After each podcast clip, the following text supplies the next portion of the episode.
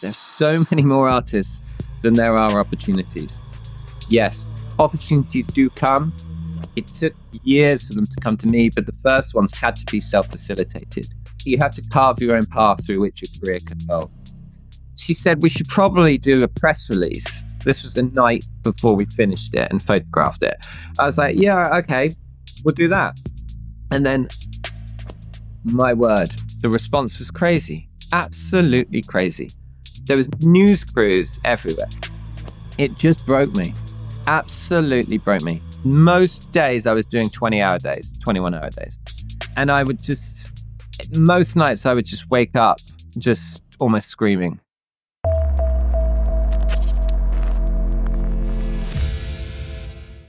Welcome to the Installation Art Podcast, the world's number one podcast about installation art and the people who make it. I am super excited about today's guest. Even if you haven't heard his name, you will have seen his work. It's been featured on Colossal, Designboom, and pretty much everywhere else. In 2019, his installation in Milan was the most Instagrammed public artwork. Some people call him an architectural wizard. Alex Chinneck is a British artist who makes sculptures and public art on a monumental scale. His work is humorous and playful, and it looks unreal as it defies gravity and laws of physics. Just looking at the scope and size of his urban interventions gives me heart palpitations. The amount of planning and work and budgets involved in making it all happen is mind blowing. Alex has made building facades slide down, unzip, crack in half, and melt. I cannot wait to share with you how he got started with his art and how his ideas become reality. Without further ado, let me introduce you to Alex Chinneck. Thanks so much, Alex, for saying yes to this. I'm a bit of a fangirl myself. So, like, woo-hoo. Thanks for asking me. And it's, it's music to my ears that you're a fan. Honestly, these projects are so bloody hard sometimes. It's nice to know that people are seeing them and enjoying them genuinely. I know I'm supposed to say that, but honestly, I mean that. It's nice to hear. So, thank you. Thank you. Let's have a little warm up, silly questions round. On a scale of 1 to 10, how weird are you? That's a real. I don't know. I'd like to think I'm a four, but I think if you ask my studio manager and my wife, it would be eight, nine. In, in your head, it feels normal, right? like everything feels like a good idea Yeah. and makes sense. But the two people who really tell me the truth think I'm a bloody idiot. So I guess I'm either in the middle and say six. Sure, Yeah. we'll go with that. Do you have a favorite quote? Well, I hmm. in in the context of my work, it's only the paranoid survive. In the sense, yeah, only the paranoid survive. That feels applicable. I mean, I'm quite an anxious practitioner, and the way I kind of deal with everything is just to work so hard.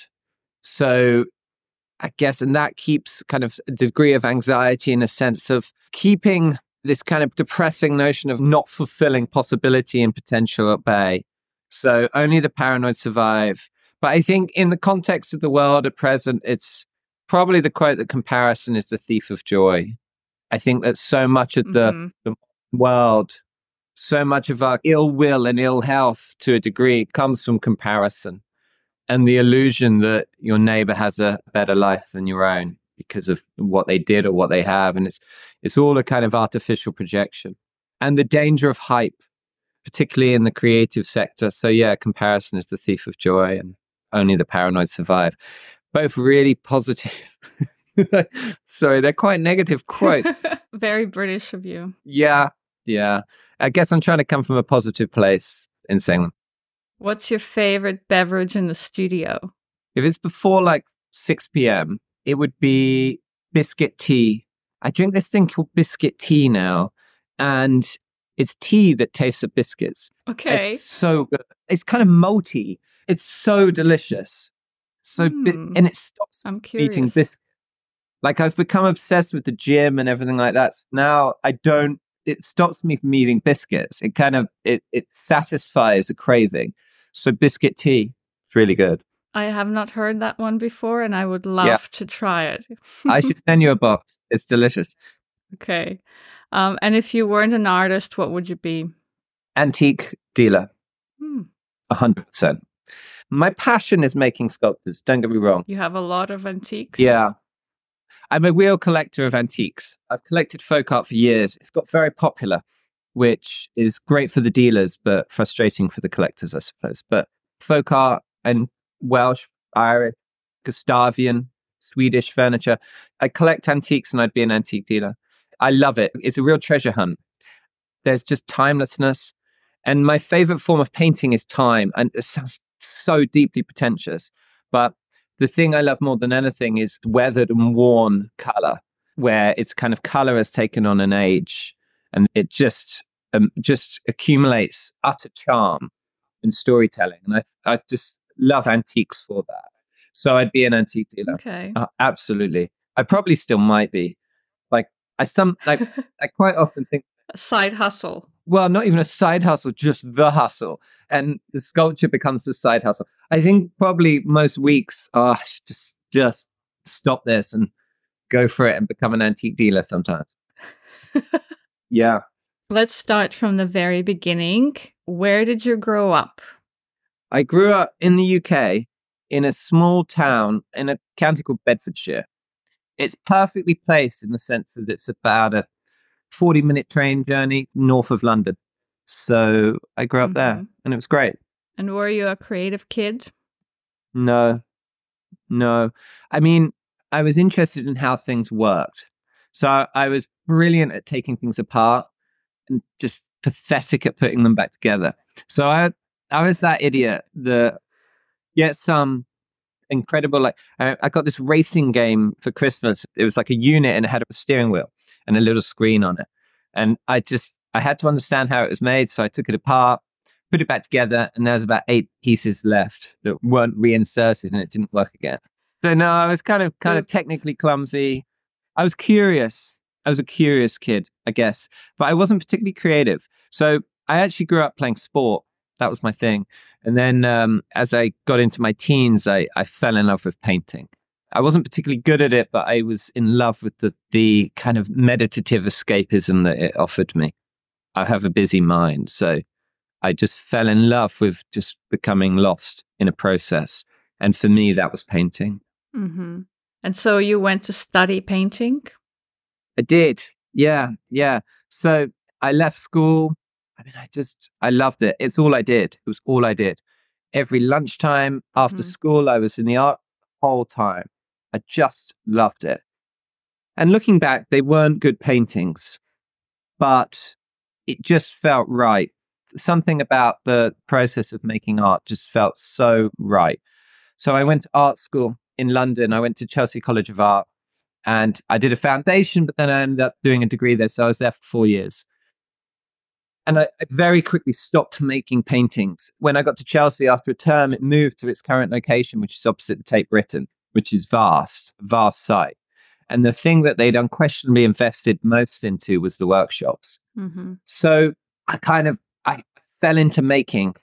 I got into making things, and I just spent all of my time in the workshops there, just mucking around with materials and machines, and that was that was crucial. And that's how I migrated into sculpture. Really, hmm I mean, I was still making paintings in a way. I still make paintings, really. They're sculptures. They're very material. You know, there's a lot of material going on, a lot of making, but I still think quite like a painter. For example, I made this piece called Telling the Truth Through False Teeth, which is 312 identically smashed and cracked windows. Yep. It's a building. Like there were a lot of them are buildings, but it's very much about facade and a frontage. So it, it took me a long time to start thinking, oh, there's actually a back to a sculpture or there's a side to a sculpture. That took me quite a long time to get into that place. But Ah. yeah, I mean, the paintings, it's always kind of stuck with me. And I always want to go back to painting. Like one day I will get back to painting. But yeah, sculpture just keeps getting in the way. So yeah, art school was good. I was pleased to leave it though. I was really pleased to leave it. Why? Well, there's just too many artists. I know I am one, but I don't know. I just didn't feel like it was. Um, I think it, it's a, it played a very important role, and I developed kind of a language around art, and I developed a thicker skin in terms of critique, which is so important, mm-hmm. particularly when you're public art in the public realm. Um, you yeah. need a thick skin because it's easy to forget the compliments and you always remember the insults. So it, mm-hmm. it gave me a robustness and it certainly gave me a kind of um, an ability to waffle pretentiously. Here we are. You're bathing in that right now. but I um I just didn't find it productive. It just wasn't a productive place. I mean, I can't explain it in the sense I just didn't feel like it was an environment that was designed around making work. It just felt like a world that was kind of conceived about just talking about work. Yeah. Very academic. Yeah, and I had no appetite for an MA. I was so pleased to leave. It's not a criticism of art schools, it's just my relationship with them. And they've changed so much. I went back to Chelsea College of Art recently and it just, the bar had closed and the studios were empty and it, it just felt a little bit lifeless. I mean, I'm not best to comment on it, but I think it's possible that the kind of spark and the spirit that art schools once famously had has perhaps diminished and um, they're a little bit exhausted. And because of necessity, they've become such commercial operations. Perhaps some of the creativity and the bohemia has gone, which is a shame. And I just enjoyed getting out into the world, I suppose. So, what did you do after school? So, the first thing I did was I took on with two friends a factory unit. This is a bit cliche now, but back in the time, we were the first people to take on a unit in this, this factory building in East London, a huge complex of factories. And we were the first people to do that. So built a four or five bedroom apartment in this factory building. And we lived there extremely inexpensively this is so hard in London now. I just don't even know. I don't even think this is possible in London now. But at the time, there was still the outskirts of the city and the opportunity to do this and live extremely inexpensively. And then there was two toilets downstairs in this factory building. There was the, the men's toilets and the women's toilets. And I went to the factory owners and I asked them if I could refurbish the toilets or gut the toilets. And uh, we got them for free. So because these were disgusting. It's just horrible. So I gutted them, and my good friend took the female toilet, and I had the male toilets. And um, that was my studio for four years, and it was completely mm-hmm. free. That gave me space and opportunity to make work. So for income, I went and worked for another artist, British sculptor Conrad Shawcross, and um, that was brilliant that was brilliant. I made tremendous friends. One particularly remains one of my closest friends, an artist called David Murphy, a British artist, brilliant artist. And Conrad was just brilliant. It was such an amazing environment to learn. He chucks you in the deep end, and he's extremely ambitious. I always say I learned ambition from him. Ambition is contagious. You're not born with ambition, you're taught it. And I think the best way to learn ambition is through osmosis and just being in the company of an utterly ambitious innovator um, and Conrad was that. And it it was such an important environment. And I got to travel with Conrad, and that was great. And you really learn, and I say this with the greatest respect. I mean, this is nothing against Conrad. This is in any environment in that way. You learn the kind of artist you want to be, and you also learn the kind of artist you don't want to be. And it, it absolutely helped to mold the, the kind of creative direction that I wanted to take.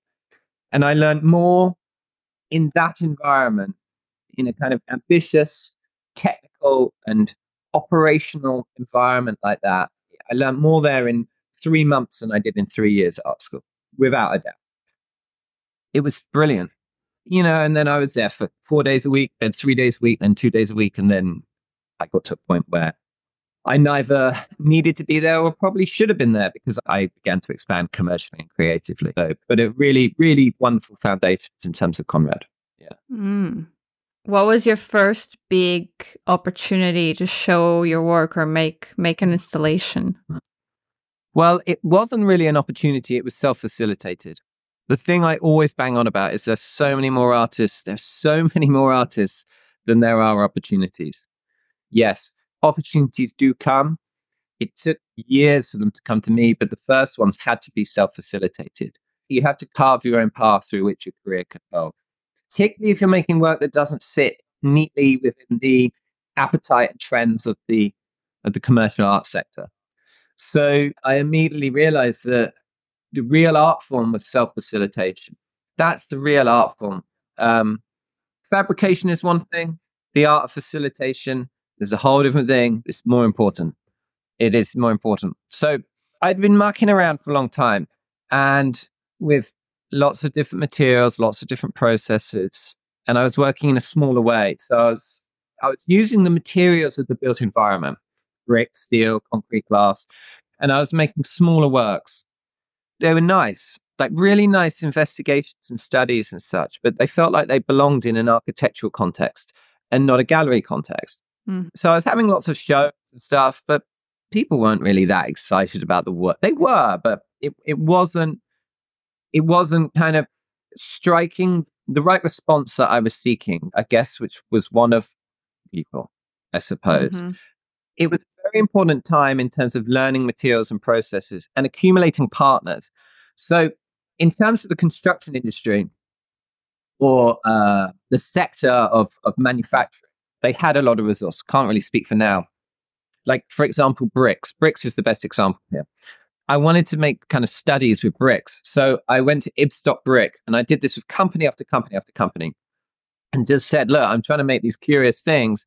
Can I have the bricks and your expertise and the, the materials for sure, and some of your processes like water jet cutting machines and stuff for free? And in exchange, you know, I'll make these curious things, and you, you know, you have the photos, and maybe there's some marketing material at the end of it. Mm. And they all began to agree. Did you explicitly tell them that this is for an art project, or did you phrase it some other way?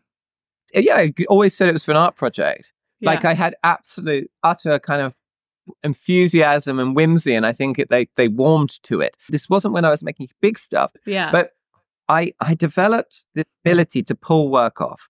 This was it. It was just basically facilitating a platform through materials, partners, inexpensive existence to make work. That's what it was always about. Love that. And collaboration. So at art school, I wanted to make some work that involved motion sensors.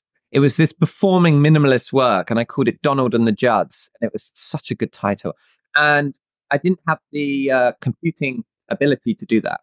So I went to Imperial College, which is a very kind of science based college, and I, I found a kind of computing club. And I met this brilliant programmer called Stefan, very clever man who did all the computer work with me. And I immediately realized how creatively liberating it is to partner with other I know that sounds really obvious now, but at art school, it, there was this real sense of um, it had to come from your mind and it had to come from your hands. And no one else could kind of feed into that. I set myself free by essentially saying, I need to conceive something as a, I need to conceive an idea and then the challenge is about working out how I create it. One of the kind of the greatest mechanisms to overcome those obstacles is collaboration. And yeah. that that's that's been the root of my practice, I suppose. So yeah, I've always enjoyed that idea of working with others technically, creatively, you know, in terms of design. So um, the first piece that really made sense was the identically smashed windows. This was 312 identically smashed and cracked windows, 1,248 pieces of glass. I'd been mucking around with this in the studio, but essentially what I was doing was I was taking smashed glass, digitally scanning it, and then reproducing it hundreds and hundreds of times. I'd done a kind of butterfly effect of it in my studio with two windows that hung on the wall. But this is my point. I was kind of like, this is beautiful, but it needs to be in an architectural situation. That's where it belongs the narrative and the materiality. And context is everything. It's an illusion, and the, the strength of an illusion hinges on its believability. So if you can introduce it into the material world in the appropriate context, it, it's so much more powerful. So that's what I did. I wrote to a glass company and they sponsored the glass. But the problem was was finding the right factory. Yeah. And there was this fantastic factory in Hackney in East London that just was this beautiful brick roof of the building that had all of these identical windows. It wasn't easy, but I was allowed to use it. Eventually, it was pending demolition, which was perfect. Uh, but it was a Sri Lankan man called Bala who owned a nearby petrol station who owned this fantastic building. He knocked it down, but Yeah. um, I love that they come and go. So basically, I removed all of the glass and installed all of this glass, and it took weeks and weeks and weeks. And the building was full of asbestos, and the building had been used to grow cannabis. So it was three f- floors of just fertilizer pellets and lamps and plugs. There was foxes in there. But I removed all the windows and installed those. Didn't really think about it. Like I was just doing an artwork. For me, it was just another artwork. It's just accidentally I'd stumbled into something that was public facing massive. It was lots of small parts that became a big artwork rather than now mm-hmm. just cranes and foundations and construction companies and all of that rubbish that we deal with now. It was so wonderfully simple and it, it- the logistics took care of themselves. The cost took care of itself. It was very inexpensive. All I needed was time. And I always gave bucket loads of that. And um, pulled it off and the response was fantastic. Like it was suddenly in the papers and there was hundreds hundreds of people going to visit this building. Mm. kind of that was it. That was it. I'd made public artwork. I'd made an architectural public artwork kind of by accident. Not by accident in terms of the, the production of it but like i didn't set out to make a public artwork. It just was one. And i loved it. I loved it so that was it that was the start Wow. That's pretty cool. So you kind of found that building owner yourself and got in touch with him yourself and were like, hey, can I change your windows? Oh, I did everything myself. Yeah. Yeah. It's as I say, the real art form is facilitation. That was always how it was. It still is. It weirdly still is. Like, don't get me wrong. I work with lots of people. Um, I work with lots and lots of brilliant people, and every single one of them is better at that area than I am.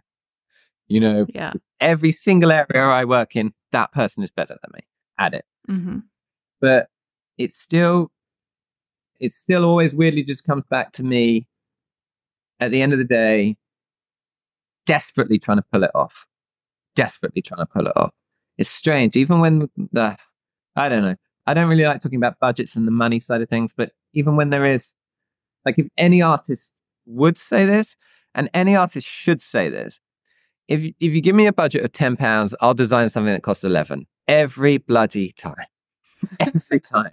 So, and so then you've just got to beg, borrow, and steal that extra pound. But I think that's probably the best way to play it. I'd rather do it that Mm. way. I think. Over deliver. What stemmed from that project in Hackney?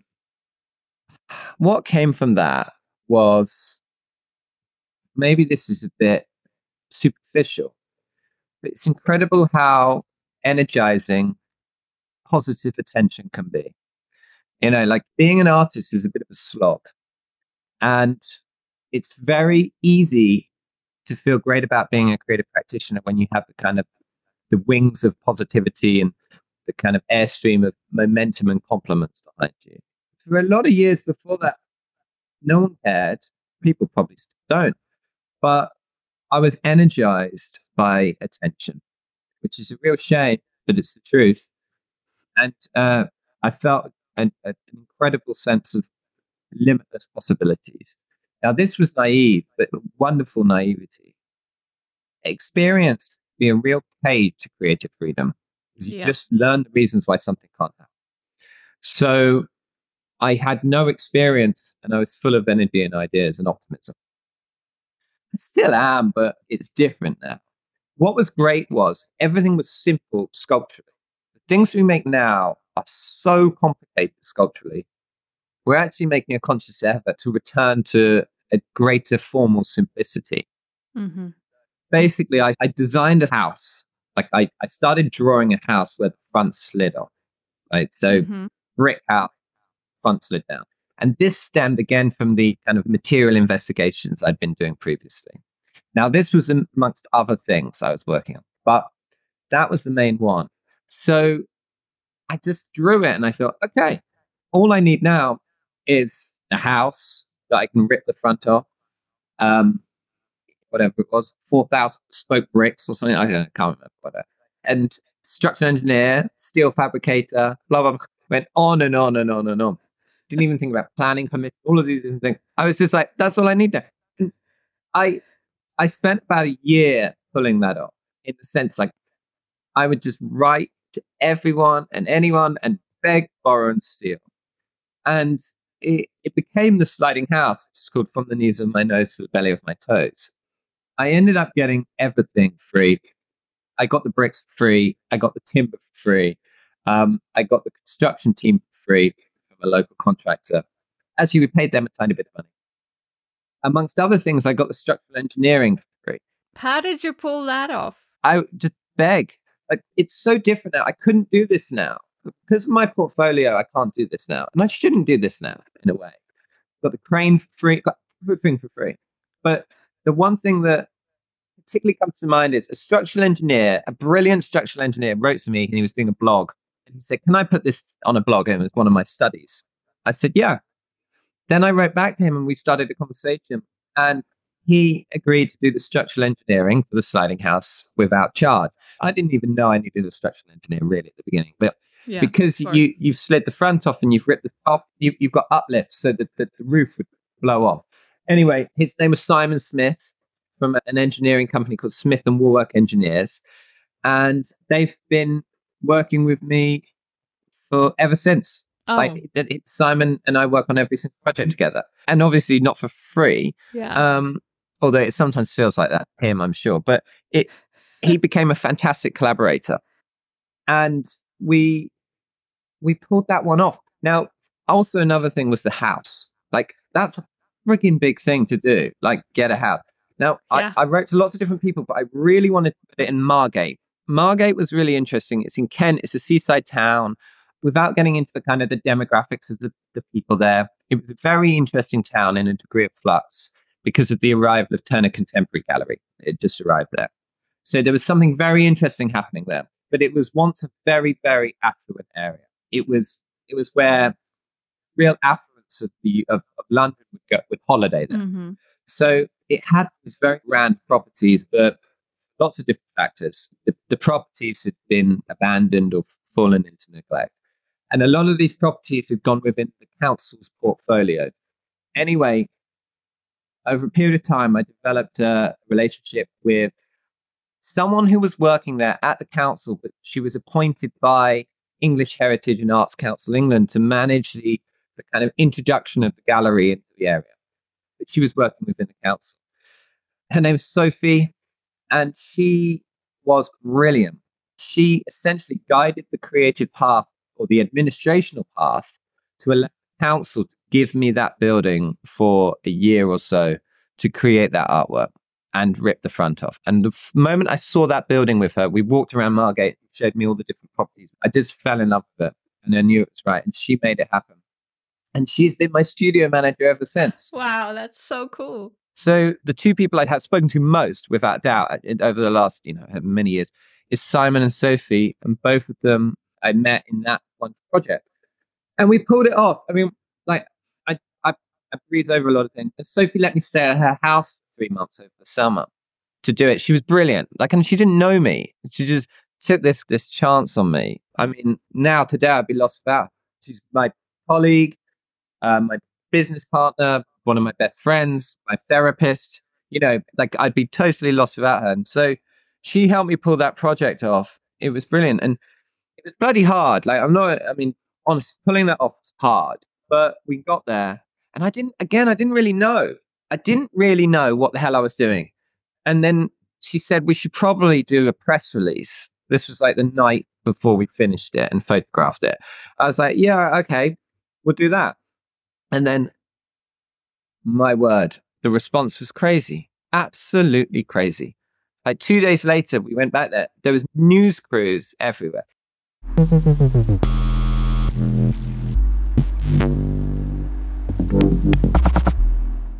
I've always really loved the idea of accessibility. Like, I love the idea of conceptual accessibility, where if you're placing something in the public realm, um, I try to, I don't consciously strip it out. I've always gravitated to work like this, but I champion the idea of kind of stripping out any degree of elitism, whether it's kind of creative elitism or particularly intellectual elitism. And the work is extremely complicated to produce, but simultaneously, it can be easily understood. And Yeah.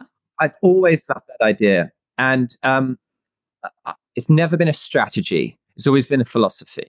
And there's a big difference. It's not about, oh, we need to get this funding or please these people or, the optics need to be positive here. It was just always, I, I just love the idea that lots of people could enjoy it. So the day after we finished it, Sophie had organized a road closure and we'd done an, an invitation drop to all the houses around in multiple languages. And everyone came and we had this kind of weird zero budget street party.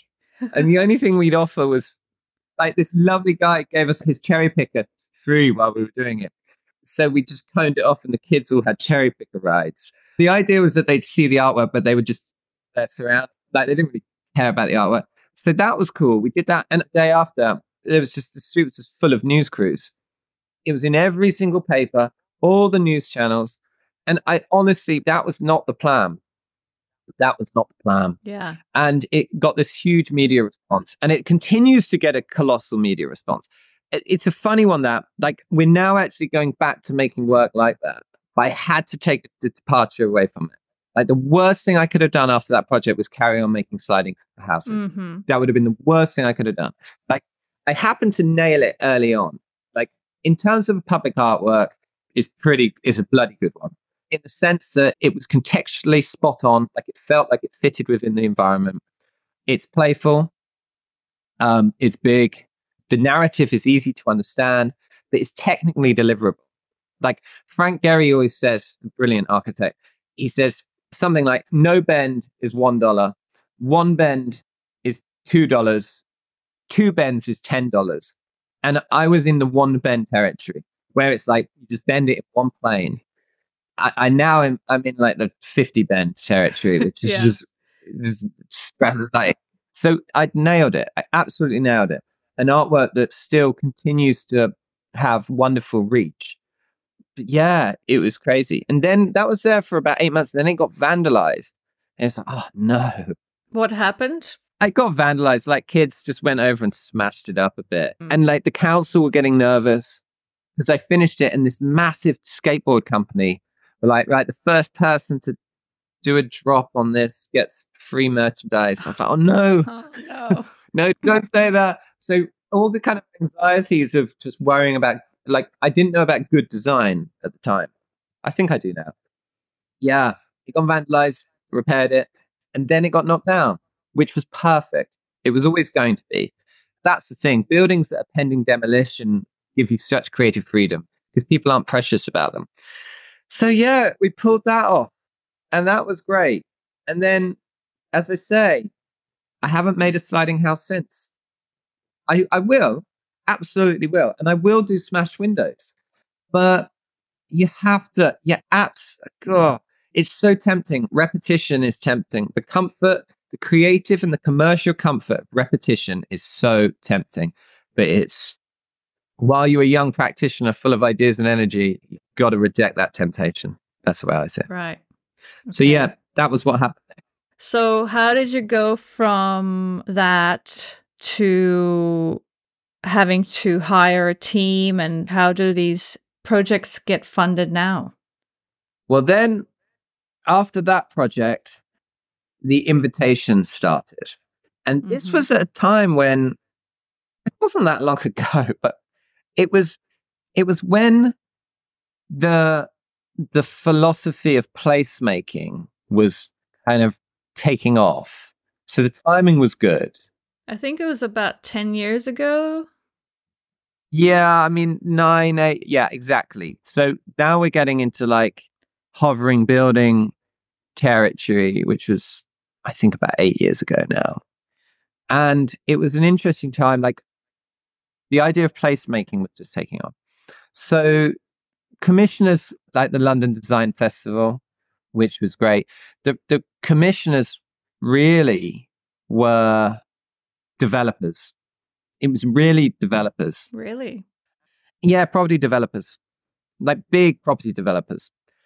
And I had about three years where no one was really making work like me. And I, I like to think no one still is, right? It, it's very, very hard to make this work mm-hmm. and to mm-hmm. pull this work off. It's really, really, really hard. I mean, Rachel White's house is just is a masterpiece, and Richard Wilson's Turning the Place Over is a masterpiece. And Matta Clark's energy and risk and ambition was it all those those those three things really charged me. Um, but there wasn't many people, and there still isn't many people making work like this, where it's deeply sculptural in this sense, not decorative. You know, you can make work that's kind of cheap, cheerful, and easy to deliver all day long. It's very hard to make work that's expensive, challenging, and very, very hard to deliver. Um, mm-hmm. It requires utter obsession. But apart from pulling off other things, I had invitations, but at the same time, there was still the window of opportunity to self facilitate. So, what I'm getting at is, for example, Covent Garden invited me to create an artwork for the piazza. Now, that was the first artwork that had a proper budget. I went over it, completely went over it. So stressful. But that's where we created the hovering building, which was basically this huge illusion of a building that was hovering. And the footfall to that was absolutely enormous, enormous. It was there for 30 days. The footfall increased by about a million. It was on the national news in 35 different countries. The footfall was huge. And that was when the engineering challenge, structurally, that one was was a bit of a beast. That involves kind of engineering, know-how, and risk. Um, but we pulled that off. Yeah, as I said, it was developers really coming to us then, and then there were budgets, and it kind of grew from there in companies, and there was this period of of okay, so I did the sliding house, the upside down building, which is this huge upside down building, the hovering building, yeah. uh, the peeling road where a car hangs upside down, which was paid for by motors, and which we then moved to Sheffield to show for free. We paid for it to go to Sheffield and show it in an area that really wouldn't expect to find public artwork of that kind. Um, and the melting house. The melting house, I think, probably over time will materialize as my best work that was a house made of seven and a half thousand wax bricks. Amongst all of those, they were all being commissioned, but the melting house wasn't. I'll go back to the melting house in a minute. Pulled off all of those pieces within a period of about 18 months. What? Yeah, and then I had a nervous breakdown. And now, how I like pulling off those in 18 months, I, I can't tell you enough. This is not paint. It's not painting. This isn't murals. Wait, wait, wait, no, wait, wait, nothing wait. against murals. Um, what do you mean by pulling off? Like, as in you completed all those start to finish yeah. in 18 months? Yeah. Yeah. Apart from the sliding house, which, well, I finished the sliding house within that 18 months. Uh, the sliding house took a, like a year to facilitate, let's say. But yeah, yeah. sliding house, down building, hovering building, melting house, peeling road, 18 months. Honestly, I mean, I can't even like it just broke me. Absolutely broke me. Because these were making no kidding minimal profit, if any, or losses. And I would just most nights I would just wake up just almost screaming. And I was barely sleeping. When I did the hovering building, uh, the hovering building was on Covent Garden Piazza. And I would finish there and then I would walk from there to London Bridge to the Melting House. And most days I was doing 20 hour days, 21 hour days. Uh, you know, this isn't cool. Like, it, this is bad. I, I think if it, I'm going to kind of conclude with anything here, it's a warning on this to young practitioners. Look, I mean, any opportunity that was there, I would take it, right? Because I worked frigging hard to be given commissions and opportunities. So I wasn't going to miss them. I'm not wired that way. I'm still wired that way. I, you know, nothing has changed in terms of kind of being a workaholic. And then at the same time, my first child was born when we were doing the melting house and that was um there's an interview of me in the Guardian, and like I'm doing it, and I think they say I'm a bit frazzled, and I was such a mess. And then I get a call, and my wife's gone into labor. anyway, I, I was going a million miles. I want to talk about the birthing house separately, so I keep thinking I've got to come back to that. Okay, I'll lead you back to it. Yeah, I did one small project after the. Um, this isn't a sub story, by the way. It's not at all. You know mm. what wonderful problem. But I did one small project after feeling right, and I just broke, just broke. Had a had a nervous breakdown. I mean, I was going. I don't know, 110, 120 hour weeks, easy, easy. There wouldn't a day where I wouldn't work non-stop, non-stop. And then you'd finish work and we worked with people, you know, obviously like the Covent Garden project, we worked with, I don't know, like there'd be in total 80 people involved. And the Covent Garden project was stressful, took an enormous amount of risks. I was totally not experienced enough to deliver a work of that kind at the time. But like it was deep end, it was beautifully deep end. And like that's where you learn to swim, right? And so I've been trying to throw myself in lots of different deep ends for the last eight or nine years. You know, it was deep end. And I was too deep, probably. And um, I had the manager at the Disney store threatening to sue me because we were blocking deliveries. And that, that was just one of many, many, many things on that. Anyway, so this small project happened and I just broke. I just broke because I was going a million miles an hour. And people were warning me that, you know, there was this brilliant man, Dave the Scrap, who was a scrap metal collector who worked with me at the time. And he kept saying, You're going to do yourself a mischief. You're going to do yourself a mischief. And I, I just didn't listen. And I didn't take anything like that seriously. That potential mental fragility. I just didn't take it seriously at all. You didn't believe in burnout? Yeah, didn't didn't believe in it at all. Because the, the my greatest asset is stamina. Or it always was. And then um yeah, I mean, without going into details, I just broke. I just broke. You know, when you watch a sprinter and they're sprinting and they kind of pull their hamstring and they it's like they've been shot in the leg because they just like scream and grab their it was like that. I just went. And it knocked me out a long time, knocked me out for like a year. Um, so there's a real change. You'll notice in my portfolio and the timeline, there's a real shift just because it, there had to be. And it, it immediately, well, not immediately, it took months to work out what the hell was going on. But the strategy had to change. It had to be about a long term plan. It had to be um, like a long distance race and not a sprint. It had to transition yeah. to a long distance race. And I think if you look at a lot of practitioners, I don't know, there's not many like me, but I think if you looked at a lot of practitioners, there is a change. There's this initial introduction and impact. And with that comes a lot of hype. At that time, you have a lot of people coming to you trying to work with you, which is great and it's wonderful. And you've got to take those opportunities and you've got to maximize the ambition and risk. But there comes a point where there has to become a pivot where you start to transition into a longer game. And that breakdown, you know, the only breakdown I've had, I mean, was that forced pivot and a new strategy came a necessity, basically. And that set about that new chapter. Don't get me wrong. Since then, we've still done the, uh, actually, I think in that 18 month period, maybe you could extend it to two years. We did the upside down pylon as well. But of course, since then, we've still done the spiral staircase, which is a 35 meter unraveling spiral staircase, which is that is a technical. I'm going to swear. Uh, that's that's not easy. Um, and we've done all our unzipping buildings, of course. Our unzipping mm-hmm. building in Milan, which had 200,000 visitors across six days. Wow. That was mega. That, so it's, don't get me wrong, and we're, we're delivering some projects at the moment that are in that vein. Like it's not like we've stopped making, taking huge risks. It just, they have to be appropriately spaced out and approached in the right way with the right team and the right collaborators. Yeah. So, yeah. So, how long do you need for one project now? How long do you take to complete one?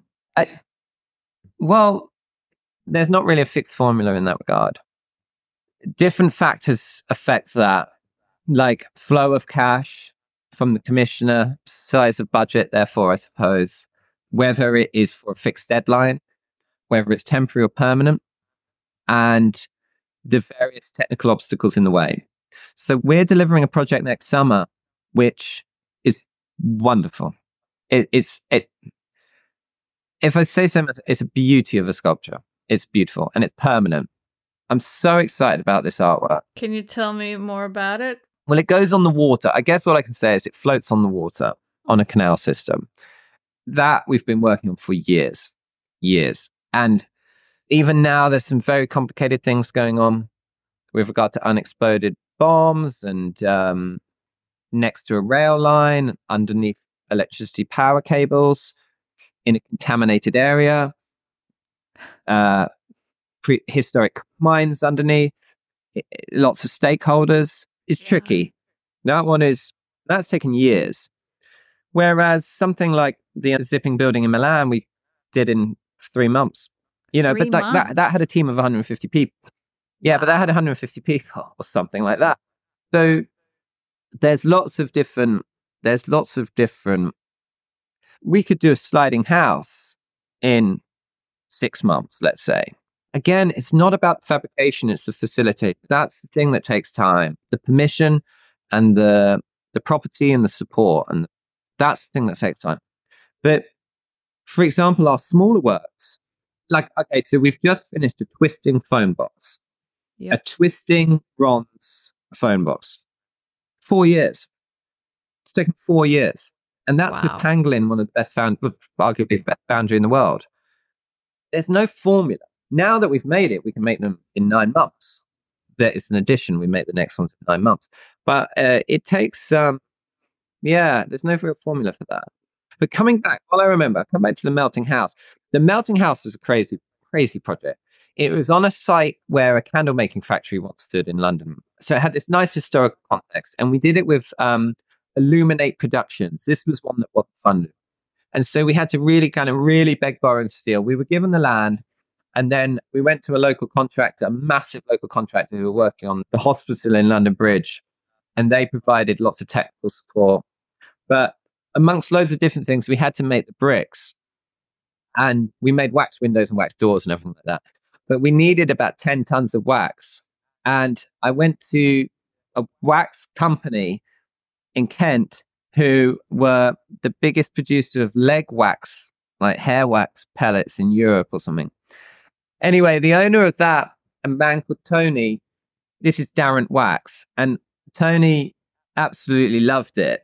And you need to meet partners that are full of eccentricity and don't let logic get in the way of a terrible idea, you know?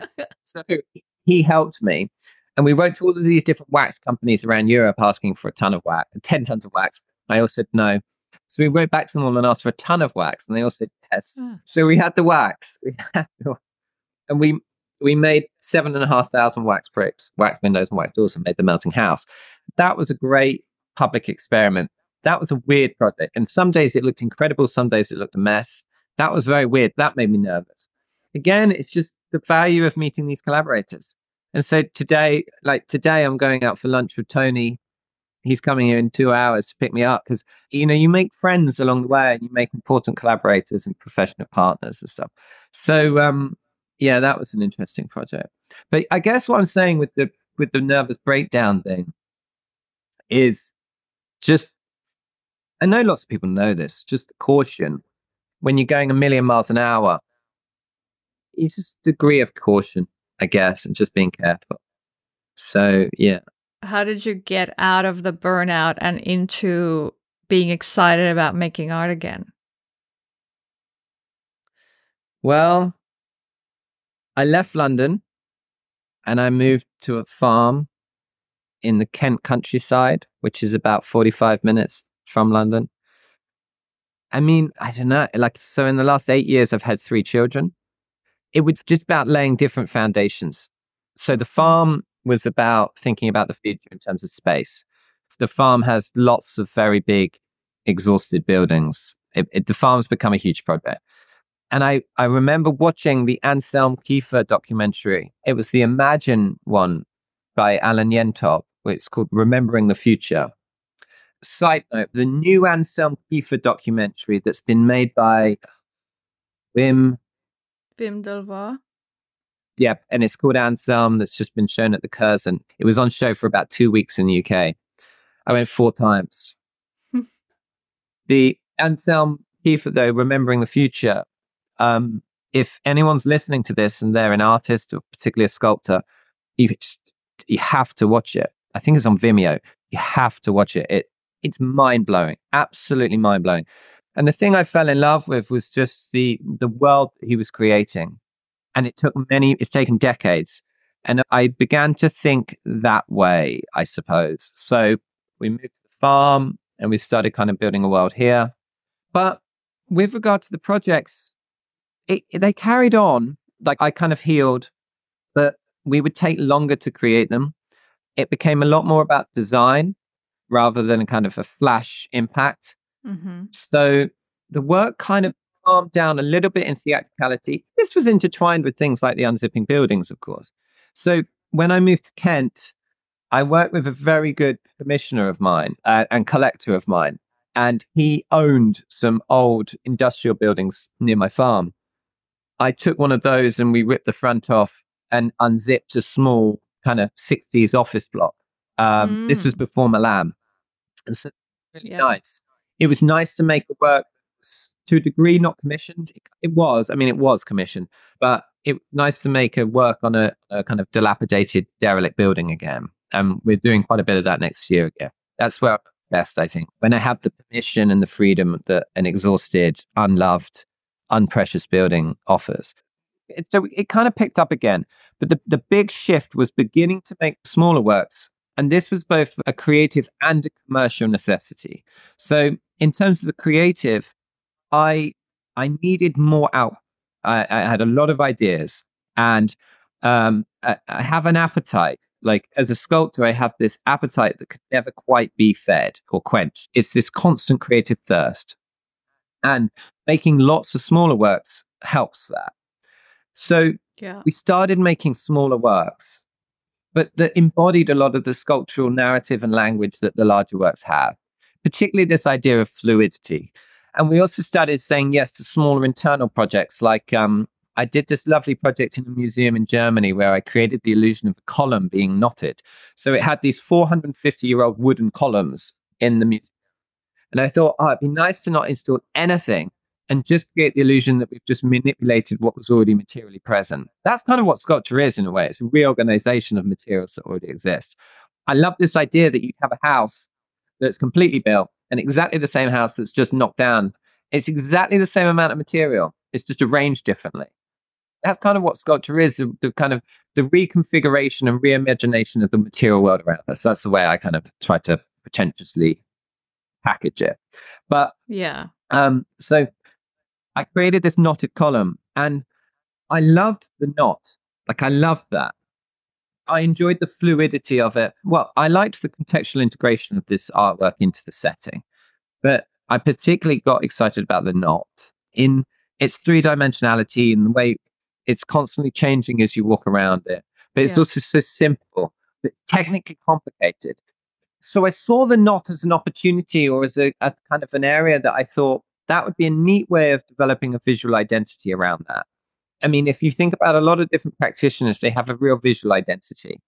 And up to that point, the work had been quite sparse in the sense, yes, it was it was probably me, but the thing about my work is you might say to someone, Do you know Alex Chinneck? And they'll say no. And then you'll show a picture and they'll say, Oh, I've seen that.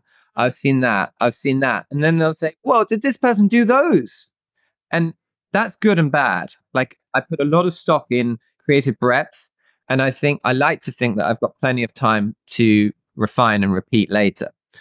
Um, but I don't know, with the knot, I just thought this presents quite an interesting area of opportunity to develop kind of visual identity around a knot. And it really chimed with me this this illusion of fluidity. And there's something quite interesting about a knot in terms of it it's stopping something. So anyway, I set about making smaller works. So we made the knotted clocks, in walnut and bronze, um, which is still ambitious. I mean, the, the, the, walnut clocks, we're working on twisting pianos at the moment, which I'm so excited oh, about. Wow. They're looking beautiful.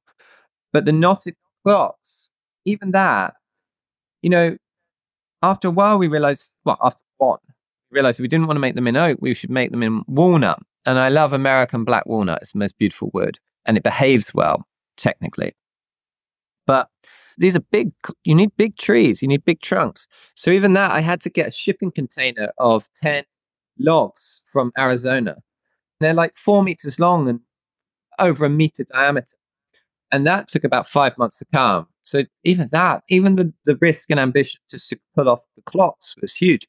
But we were doing the clocks and then I got into bronzes. So we just started making lots of smaller work to be collected and owned. And that was great. So creatively, I was enjoying it. Commercially, it was another revenue stream into the studio. So it was great. Do the you make all of these though. in your Kent farm factory or do you outsource these? No, all over the place. And they're made in different ways. Some parts are carved, some parts are machined. So, for instance, just over the last two years or so, we've been developing lampposts, cast iron lampposts. Well, it's been years actually. It's been about four years, the, the cast iron lampposts. And that's a family of them. And we make straight ones. We, are just finishing them. There, there'll be loads. But there's straight ones, but there's also ones tied in knots, tied in bows. They're very exciting. But those were, again, facilitation and fabrication. I've always got to be careful when I talk about four years, like that, that's a lot of design work and also a lot of refinement technically, but also setting up to make lots. The, mm. the, the lampposts are a really good example, actually, like in the sense that it's now they're glazed and painted and they work. I wanted to make a public art that was a family object that's simultaneously functional. So the way that the lampposts will work is you could buy 10 straight ones and one in a bow, or five different sculptural ones, and that's it, whatever it is, you know, lots of different options. I thought it was really good to integrate function into public art, and they can kind of go anywhere. So we had to design those so that we could make lots of.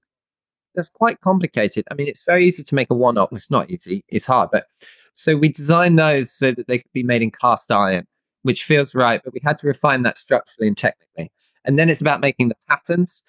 And the patterns are far, far more expensive and complicated than the actual objects themselves.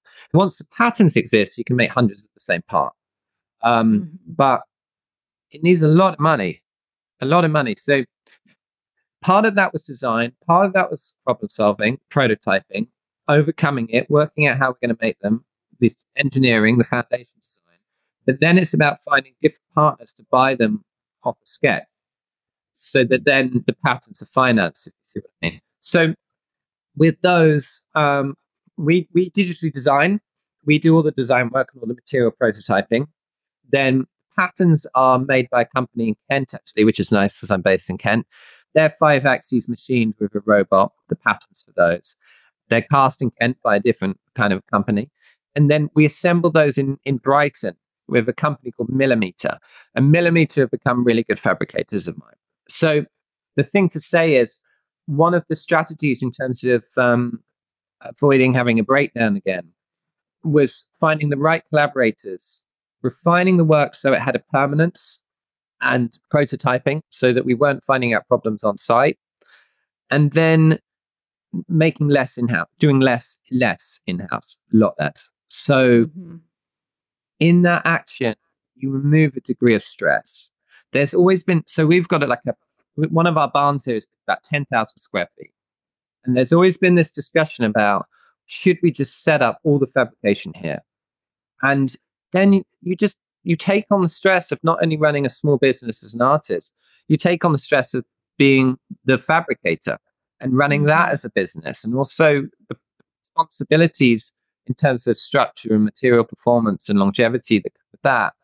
So we've slowly developed some fantastic partners and fabricators and collaborators and, and Millimeter is one of them. And I trust those guys. They're brilliant. So they do the assembly. So we now design everything, obviously. Um, I obviously conceive every idea. I oversee the design of it meticulously. That takes months. So all of the design work and digital work is by us.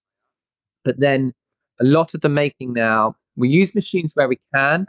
Sometimes hand is crucial uh, for different reasons. But we now manage the delivery of the artworks. So we kind of design them and manage their delivery and development. And I have to work with lots of different people. So I'm rarely ever here. I'm always on the road in meetings or uh, foundry visits or factory visits or site visits. But yeah yeah, as I say, it's kind of the art design and facilitation. But also, there's no time. Like, I don't have time to make anything now. There's no time.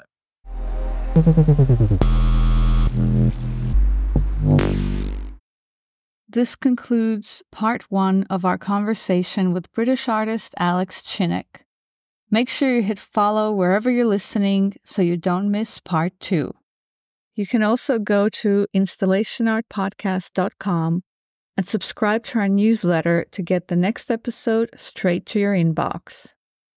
Go check out Alex's work on his website, alexchinneck.com. That's A L E X C H I N N E C K dot com. And make sure to follow him on Instagram at Alex Chinneck. This episode is also available on YouTube with images of the work. All of the links are in the show notes. Thank you so much for listening to the Installation Art Podcast. Do you know someone who would enjoy this conversation as much as I did? Share the podcast with them.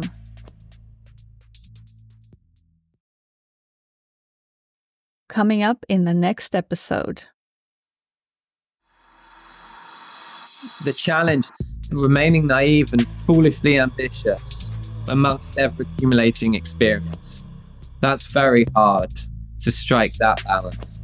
When to turn your experience on and when to turn it off. Because if it's on all the time, you'll never do anything because you're too aware of the obstacles.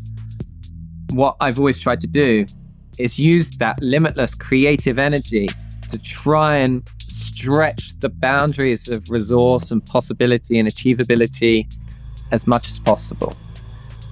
It was just the most exquisite feeling. It was just me and the work at 5 a.m. And I allowed myself a rare sense of accomplishment.